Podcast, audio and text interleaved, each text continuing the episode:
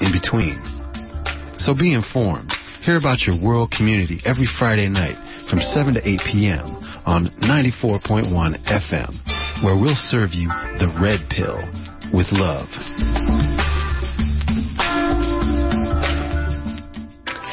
And you are listening to 94.1 KPFA and 89.3 KPFB in Berkeley, 88.1 KFCF in Fresno, 97.5 K248BR in Santa Cruz, and online at kpfa.org. The time is 3.30. Stay tuned for continued Nina Serrano and Jack Foley on Cover to Cover.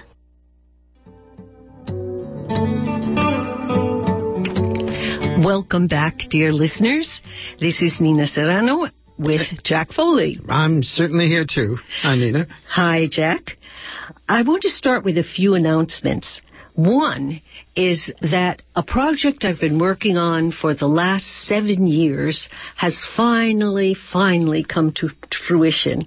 I've been working with Eva Martinez and Harold Terezón and the late Francisco X. Alarcon on a bilingual anthology of poetry. Many things got in the way. People died. People changed jobs. People broke up relationships. but poetry life. marched life. but poetry marched on, and finally, uh, the book is about to be published, and it's called Poetry in Flight. Poesía en Vuelos, and it's in English, Spanish, and Spanglish, and represents the voices of the Mission District. There's going to be a book release party on March 19th, Sunday, at Acción Latina in the Mission. The book has 56 poets, 62 poems, and a foreword by Juan Felipe Herrera, the poet laureate of the United States. I'm very proud of this book, the long struggle that it took to get there, losing comrades along the way, but finally we're going to be ready to celebrate on March 19th at Acción Latina in San Francisco. Another poetry reading is coming up at the Oakland Public Library, where our dear friend Q.R. Hand, an extraordinary poet, uh, a jazz poet, is going to be performing with Jeannie Powell, Javier Reyes, and Ayodele Nzinga. That's going to be at the Cesar Chavez Branch Oakland Public Library, which is at 3301 East 12th Street, but it's easier to find it by just thinking as around the corner from the Fruitvale BART station. Absolutely, yeah. And uh, it's a very nice venue. So that's on February 25th, a Saturday. I have something of an announcement too. Many people have been concerned about the fate of the NEA and the um, uh, NEH uh, in the Trump administration, and that there's been an attack upon it. I asked my friend Dana Gioia to comment on that, and he told me that he was writing an editorial for the LA Times on exactly that subject, and that will be published in the uh, LA Times, but I have an excerpt from it here. Dana Gioia, chairman of the NEA for six years, will be publishing an editorial in the LA Times about efforts to eliminate the NEA and the NEH. This is an excerpt from that editorial. These are Dana Gioia's words. Both the Heritage Foundation and the Republican Study Committee have long been obsessed with ending federal support for the arts. During my six years as the chairman of the NEA under President George W. Bush, these groups launched one unsuccessful volley after another. Their stated rationale was that the United States government had no business funding the arts. Underneath that small government ideal, however, was another openly acknowledged motive not public good, but political advantage.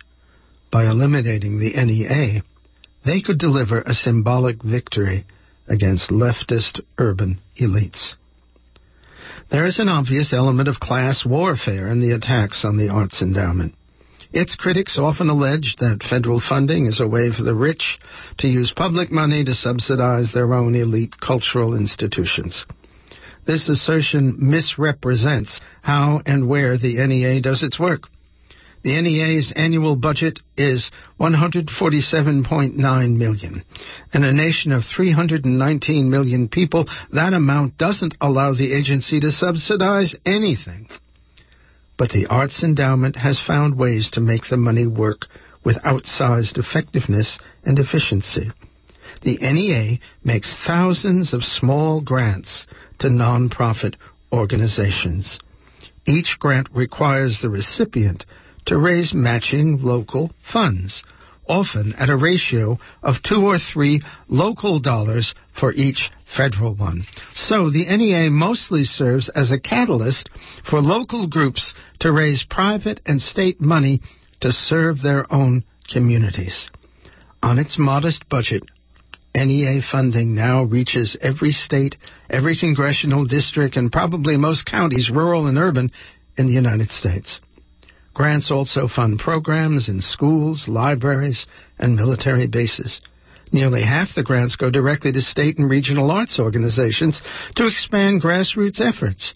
NEA grants never pay overhead or annual expenses. They only fund specific programs of artistic and educational excellence that reach the public.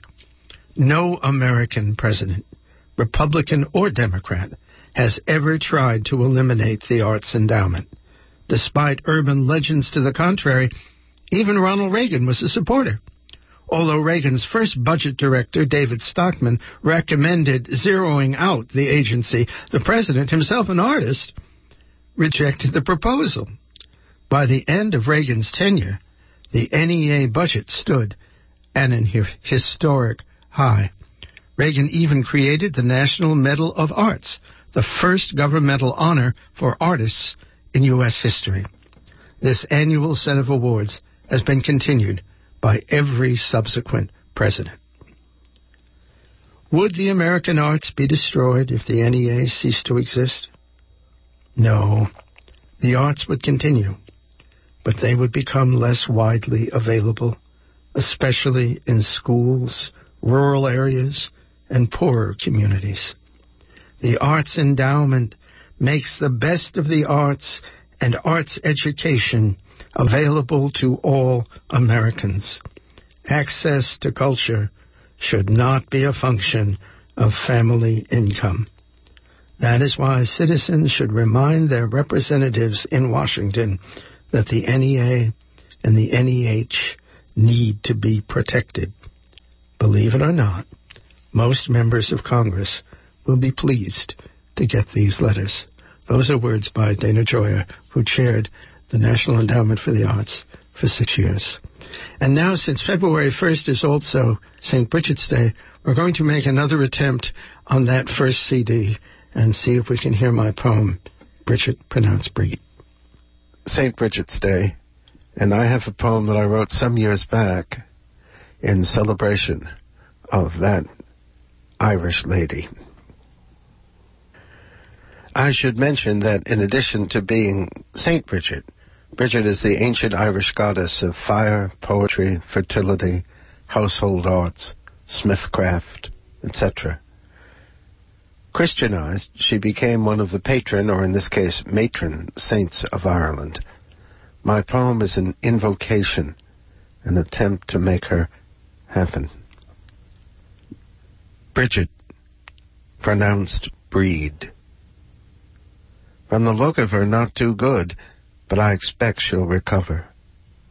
It was like walking with the sun. Who are you to tell me what to do? Night falling, strange aims, strangeness, nothing to speak of, hot night, endless. It was hard. It was hard for a very long time. Feelings which are settled, no longer settled. Why don't you just take the car? I wish I could speak. I no longer feel as though my feelings, much past experience convinces me that my capacity for self-delusion in these matters is strictly speaking boundless. When I took her home, she stayed very close to me as we walked, as we walked. Her sheer presence was dazzling, wonderful. It was like walking with the sun. What do we read as we read? Books unread, barely regarded. Thinking is still contained in perceiving. Perceiving is still a thinking of the senses. Thinking is thinking. To overcome the world means to behold the world as it was before it became dead in us, during the months before the first menstruation, and for some time immediately afterwards. Girls are often passive, seem sleepy, and withdrawn to themselves. I guess the aleatory look of the spattered paper is supposed to play off the rigid deliberation of the ruled lines, but the results are consistently boring. Beautiful credit, the foundation of modern society. Who shall say that this is not the age of mutual trust, of unlimited reliance on human promises? Lotus bearer, Lord of the world, Lord of what we see, is also a timid man. This violence is never expressed physically, but only verbally, in the manner of certain painters who paint the same painting over and over again, writes the same poem over and over again. Form is not at issue. The beloved speaks softly out of a machine, her voice broken with sorrow. I can barely listen to you. I fall in love whenever I hear you speak. She is beautiful, blue-eyed, red-haired, self-destructive. She is dark with gray in her hair. What does it mean to love? It is a kind of fiction, an agreement to be deceived. It is a word spoken in haste, powerful with fiction. The link in my mind between self-consciousness and religion. Religion is a mode of self-consciousness which doesn't admit to its own bases, a mode of self-remembering which continually manifests itself in an effort to forget. But imagination equals self-consciousness, that guiding point to which we can return. Thoughts tower. There are all these women. Which of them do you want? You. Thanks for the drink and the conversation. I'd like more of both. Secret looks, charms, words meant only for, with his thing out, with his thing out, with cum on his thing, with cum on his thing, and the cum is soiled. Well, said the little girl in the tree, some people call me Mother Elderberry, others call me the Dryad, but my real name is Memory. I sit in the tree that grows and grows. I can remember everything, and therefore I tell stories. Ours fear that if she analyzes it, it will go away. The child's fear of thought, the association of thought with death and growth, her I'm a big girl now, her fascination with fear of death, all these suggest that she has reached a transitional point in her life, but that she lacks the resources to make the leap. At her age, 34, she is getting rather desperate. Prescription, no love affairs, women's groups for at least six months. Had you followed your impulses here, you might have arrived at something approaching understanding. But no, you chose to remain the critic, the judge, the expert. What is remains elusive. You can't name them because the power is too direct, but you can refer to them indirectly. They are called the shining ones, ones who inhabit any body. At the slipping shopping center, it is warm, a warm breeze, not enough. I close my eyes. She looked at me the way any man wants a woman to look at him. She looked radiant, beautiful. She was all the women I had ever desired. She told me she was about to throw up. Your body, endless, time sweeps everything. Wait and and see. In the field the children dance. I wish my son chases the ball. Time fixes everything in the sense of affixes, immobilizes it. Light covers everything, touches it deeply as I touch you or would touch you. Eyes. Isis. It was the good crossing guard, Mary Foley. She stood in the path of a runaway car and pushed seven children to safety. My first thought was that a child had been hit, said Sister Charlotte Ann, but no, it was Mary. We heard brakes screech and children scream. The kindly granny had helped youngsters survive the busy intersection near St. Mary's Grammar School and Melrose, Mass for ten years before her final act of love ended in tragedy.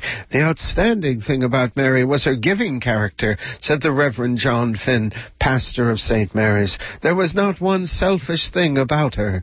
She gave her life to the children. How does love linger in us? How does it speak? How does it rise again? What is the source of this connection. A strong ascetic element was present in Irish monasticism from the beginning, based on that of some of the early fathers who lived far from civilization in the desert, so that in remote and practically inaccessible places we find not only provisions for solitary hermits, but also small monasteries with two or three cells that might be better called communal hermitages. And so, just as from the fancy's image taken from the body, there arises in the appetite of sense a love inclined toward the senses. So from the intellect's universal species or reason, which is entirely remote from the body, there arises in the will another sort of love, stunned in this wretchedness of silence, impression, expression, depression, pressure. What is it, love? Speech. It is therefore supposed, the lion continues, destruction of structures means eye and foundation, jeered at as men, superficial appearances are transmutations on this account to the path of Gimel, subconscious level was patroness, a curve which could. The history of poetry is a history of loss. It is necessary to put fresh flowers on her grave. Thin, beautiful body. Her father photographs, loving. But there is an edge to his voice, a sharpness. Rita, listen. Not for long now. The abstracting by which she is able to make her points is also true of the magazine as a whole. What McLuhan calls a galaxy or constellation of events is absent from her work, despite the attempt at variety among the articles. Love equals power equals imagination. The gods of the North have suffered two eclipses.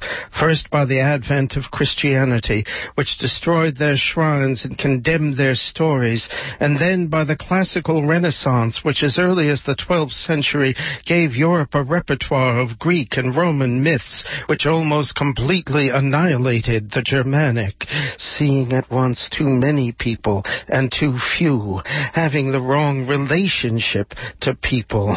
What I call the auditory imagination is the feeling for syllable and rhythm penetrating far below the conscious levels of thought and feeling, invigorating every word, sinking to the most primitive and forgotten, returning to the origin and bringing something back, seeking the beginning and the end.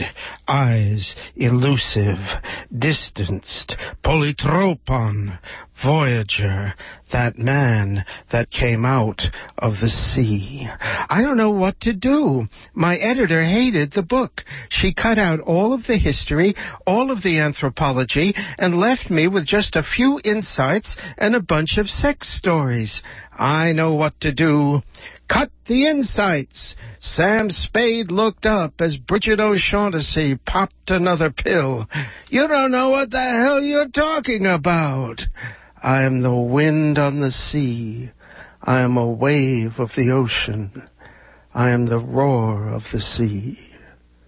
Fiery, burning, red-headed woman. This is Jack Foley, and that was my poem, Bridget, pronounced Breed. Uh, I made some notes about that rather complex poem, and they might well be relevant here. In its themes and techniques, my poem raises a number of questions. The poem continually shifts not only from one speaker, but in the manner of open form, from one context to another, though it always maintains some sort of connection to its title figure, Bridget, the ancient Irish goddess of fire, poetry, fertility, household arts, smithcraft, etc. The poem's sexual themes are in keeping not only with Bridget's status as fire goddess, but with my belief that such huge mythic figures are created out of desire. Desire which ultimately removes itself from the realm of any particular man or woman and deliberately enters into the realm of mythology. It was like walking with the sun. There is much involved in such a subject imagination, modes of love, etc. And the figure of Bridget herself thrusts us back into the rich oral past of Irish folklore. To mythologize, as I do in this poem, is also to take some sort of public stance rather than merely asserting one's own subjectivity, and that too is an issue of Bridget. There is, it seems to me, a persistently public aspect to human consciousness which does not disappear even in the most inward of states. One is always in the world.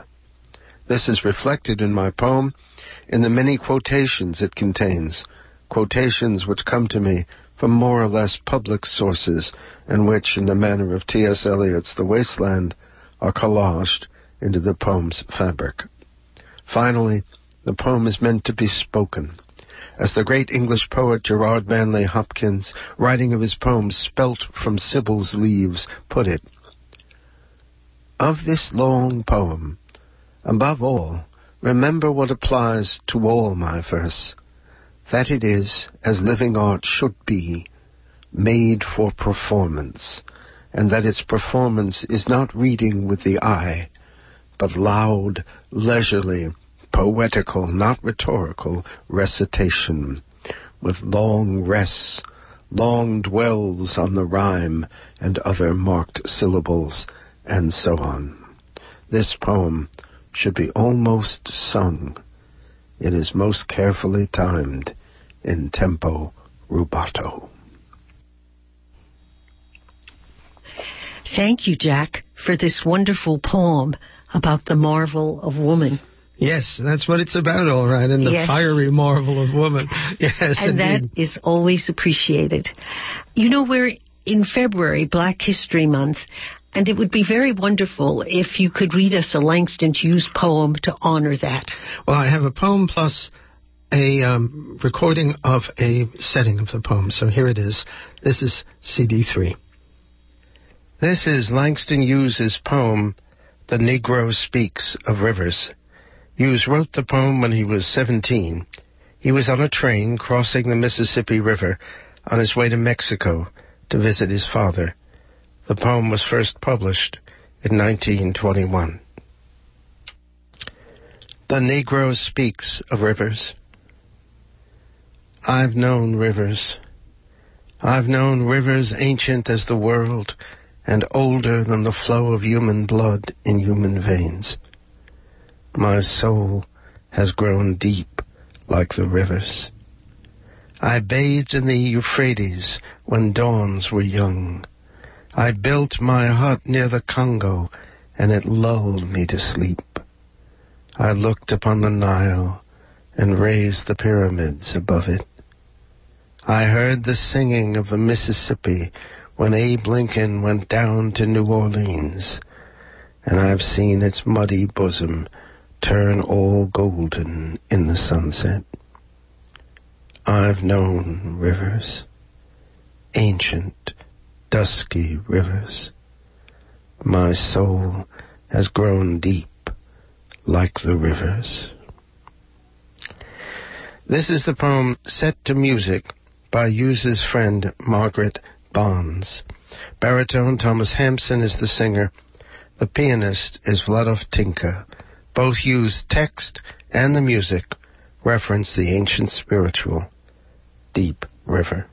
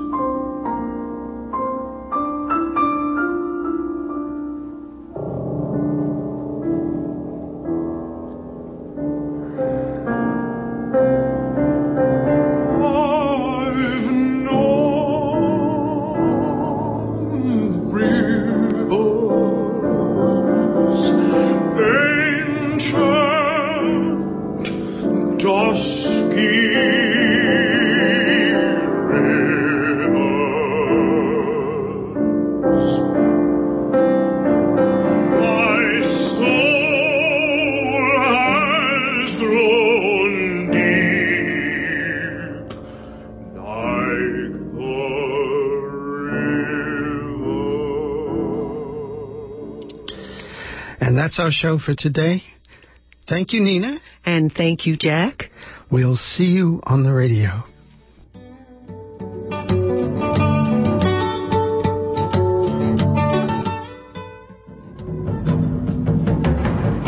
Viva Richmond, California. This working class, mostly non white city created a grassroots resistance to corporate power and transformed itself into a truly progressive place to live. Now, labor activist Steve Early has written Refinery Town, Big Oil, big money and the remaking of an American city. Former Mayor Gayle McLaughlin and organizer and KPFA host Andres Soto will join Steve Early to bring us the entire saga Thursday, February 2nd at First Congregational Church of Oakland, 2501 Harrison Street. There's free parking and wheelchair access at this KPFA benefit coast